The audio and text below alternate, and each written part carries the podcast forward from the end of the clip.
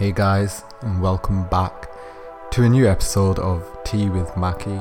And today I'm on my own, no guests. Um, I kind of just wanted to talk about podcasting etiquette and what I've learned from the four guests that I've had on thus far.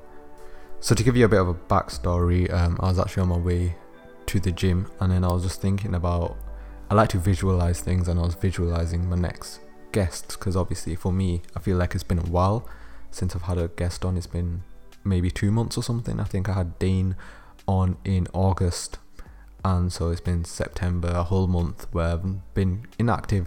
I really wanted just a little break from it, um, just because having two podcasts and then writing for my blog, and then doing other things, and then you know, it it can get a little too much sometimes. Um, and I guess it just didn't structure it as well as I maybe could have, and maybe I um, took. Hmm, because of that, I've kind of just taken a bit of a break. I took September off, like I said, um, but I feel like I'm back on and ready to rock and roll with this podcast. Get a few more guests in. I've got my eye on a few people, and like I was saying, I just like to visualize um, how I'm gonna interact with that person is it going to be through DM? Is it going to be through an email?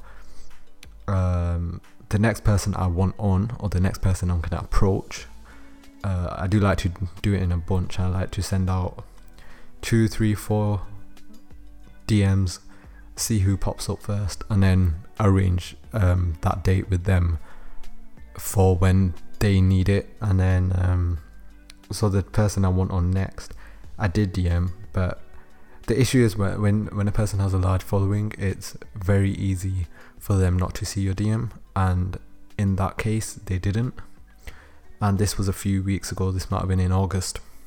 So what I'm gonna do now is I'm thinking, a either I send another DM, or b I email them, and I think I'm gonna email them because at least then I know like if I've emailed you, I can pretty much guarantee you're gonna see it especially if I coordinate that email correctly. So what I'd do is I'd um, check their location. They're in America, I think.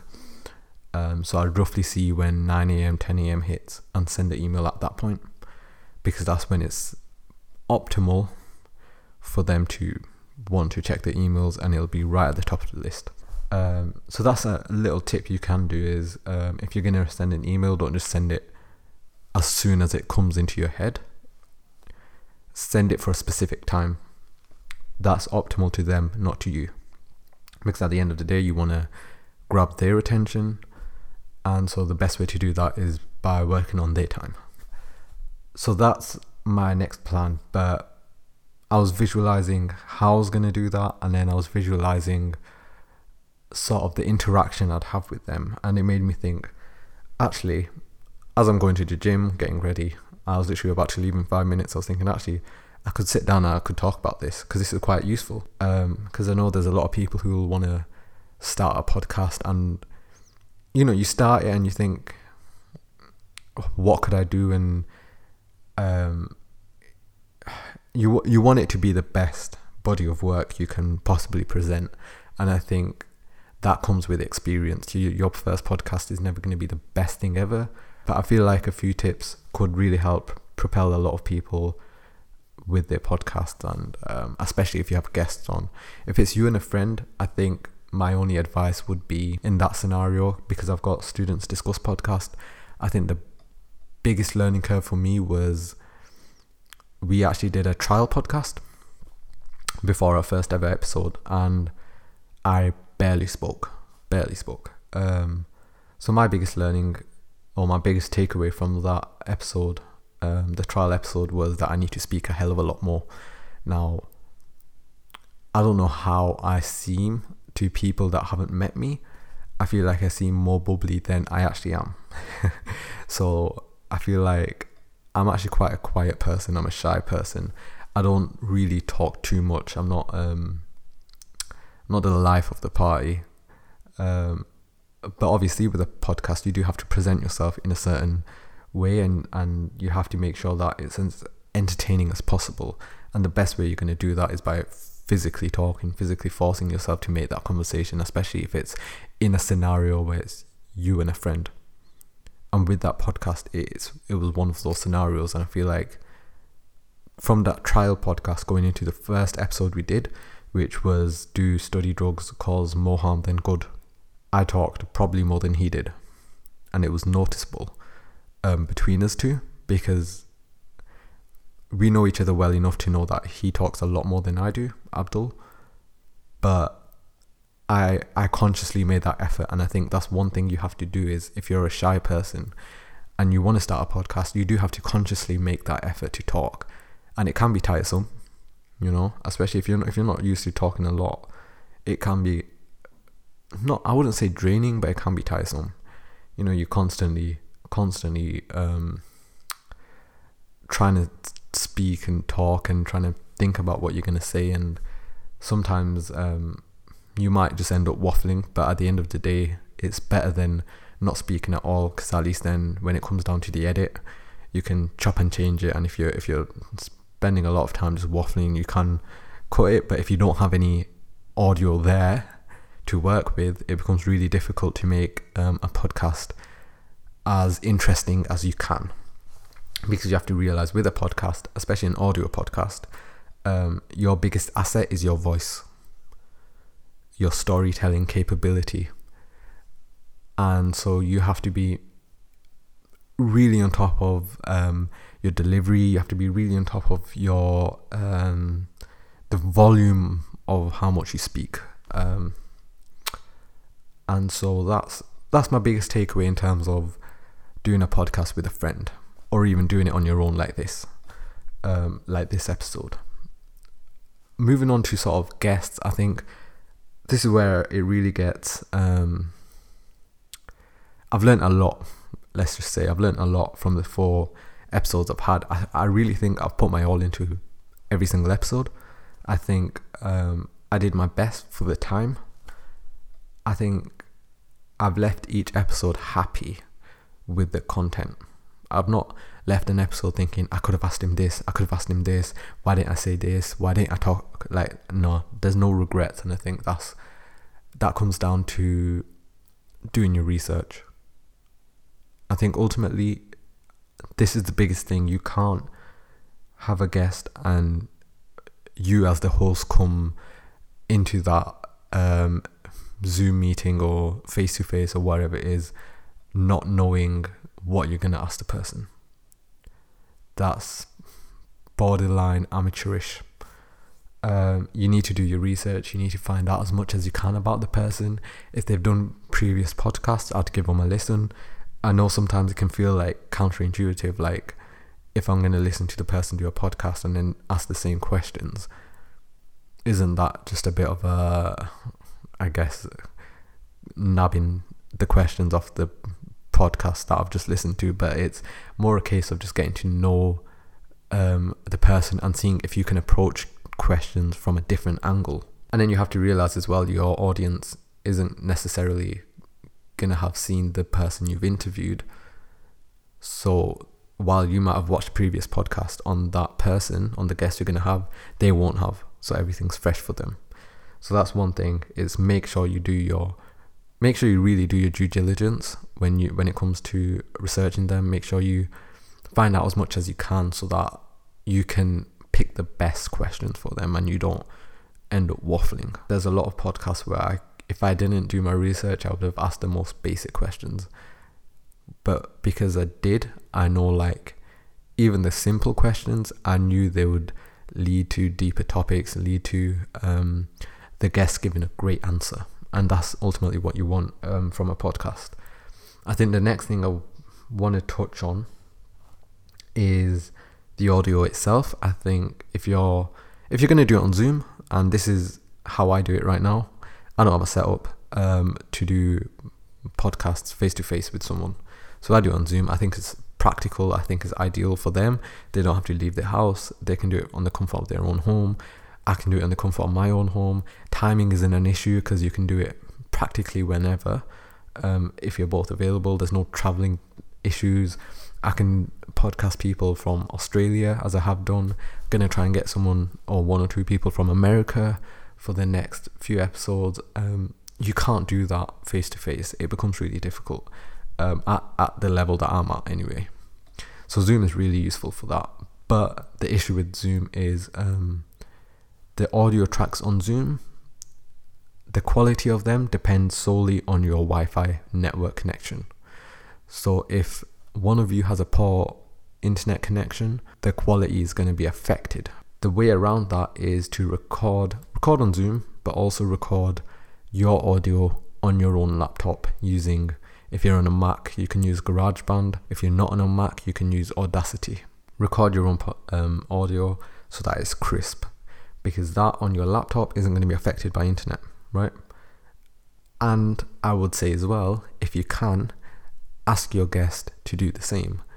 That way, if Zoom acts up, you've got two quality audio tracks that you can use in place, um, or you can use from the get go, which I tend to do. If I've got if I've got both those audio tracks, I tend to do that. I think with the Dane Walker episode, like he struggled. Um, he didn't really understand how to record on his laptop, and it's it's a simple thing. It's not a difficult thing, but because I didn't want to be difficult, I, I was like, okay, we'll we'll make it work with Zoom. And sometimes you just have to make it work with Zoom. Now I recorded on mine, so I made sure my audio was good no matter what. Good thing with that was um, because we did that episode so early. We did it at like seven a.m. in the morning because he's from Australia, so the timing was horrendous. But we did it at seven a.m. in the morning, and for me, the internet was fine because no one's awake to be stealing the Wi-Fi. And then for him, his internet was strong, um, so it was good and it worked out quite well in the end. And um, if you haven't watched that episode, I would recommend, I would recommend um, you give it a listen, not give it a watch, give it a listen. So that's another thing. I think audio is so important, especially when it's the main asset of a podcast. You have to make sure your audio is as good as it can be. I'm not talking about getting the best microphones in town. I'm just talking about doing the basic things well.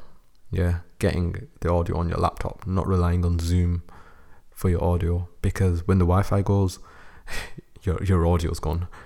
One of the challenges that I had with Dane um, Walker, my most recent episode, was that he was really hard to to get his time really.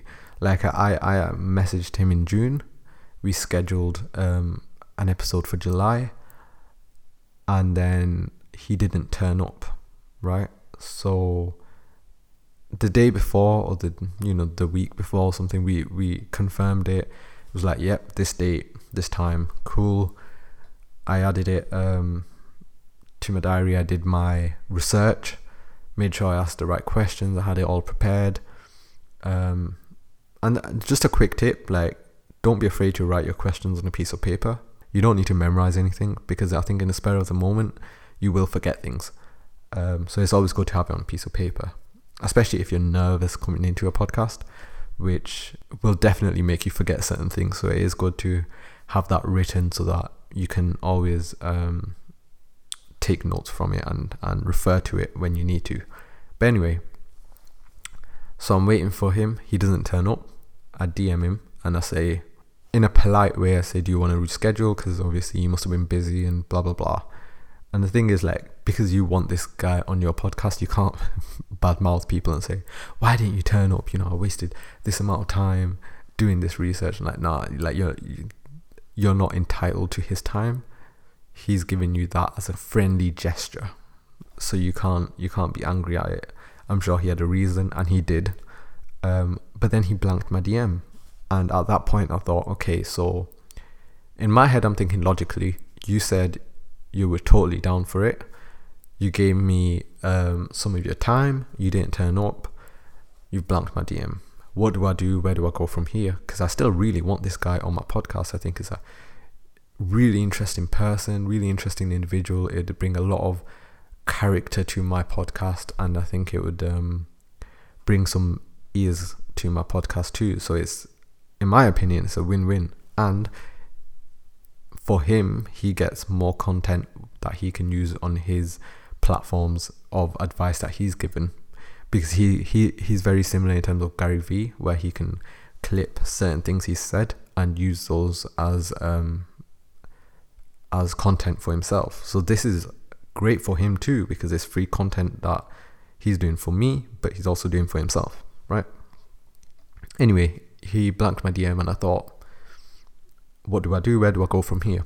And so I left it for two, three, four days, and then I DM'd him again, and I and I just I was simple with it. I said, look, um, if you're no longer interested, um, then that's fine. But if you are interested, then let me know. We can rearrange. Blah blah blah. Something like that. It was again. It was quite a polite um, message, but there was that intent of okay, if you're not interested, then you don't need to reply. And I did that on purpose because I was like, okay, at least now I know if you blank me, you you're deliberately blanking me because you're not interested, and I'll move on. That's it. We won't speak about it again. But he did reply, and um, he had um, some stuff come up, blah blah blah, and so we scheduled for August, and I met his time because Australia time's horrible, and sometimes it's like if if a guest gives you a time and it's a difficult time for you so for me, I had to wake up at half six. I didn't want to wake up at half six. I had work at 9 a.m. I really didn't want to wake up at half six. But I thought, you know what, I need to get it done. Because if I tell him, actually, can we do Saturday? It's like, it's unprofessional, you know. You want this guy, he doesn't need you necessarily. So you sometimes you've got to have a bit of spirit about you and just really go for it and say, yeah, fuck it. You know what? I'll wake up at half six. I'll do this podcast with you. Fuck it. I want this. You know, I want this for myself and I want this conversation to happen, so I'm gonna make it happen. And so we we ended up having a great conversation, and I actually learned a lot in that podcast episode itself. And towards the end, he did tell me um, when the cameras were off, he said, um, "You did well," blah blah blah, and and he said um, he gave me a bit of advice where he's done a podcast in the past where the guest, where the host um, had a quick one-to-one chat with him, a friendly chat, where before the episode itself, so a day before, they were meant to schedule the Zoom call or whatever. They had a five-minute friendly chat on the phone or on Zoom, and they just talked. And I think because you're meeting someone new, it's very difficult, or it can be difficult for them to warm up to you straight away and as the host, you want them to warm up to you as quickly as possible. And I think that's a great way if you if you have a quick five minute chat with them before the conversation's going to take place. That's a great way for you to break the ice, meet, be friendly, and then they'll warm up to you and they'll recognize the effort you've put in to do that, have that call, and it shows that you care about them, you care about the conversation, you care about giving your best. And I think um, that was a huge takeaway. My last thing that I want to talk about is just how you're going to promote your podcast. I think ideally you'd want the guest to also promote it. And I think the best way to do that isn't to necessarily ask them, but it's to make a graphic, a really nice graphic. And then so when you tag them on your Instagram, they're to see it and they're to be like, I want to share this. You know, I don't think it's necessarily a thing of asking them to promote it. I think that it depends in it. It depends. Like some people are fine with that. Some people might find it weird. I feel like most people you interview won't mind sharing the podcast that they were a guest on. But if you want to go the extra mile, I think creating a nice graphic that shows that you know you've you've done this podcast with that person and it's available on Spotify, blah blah blah.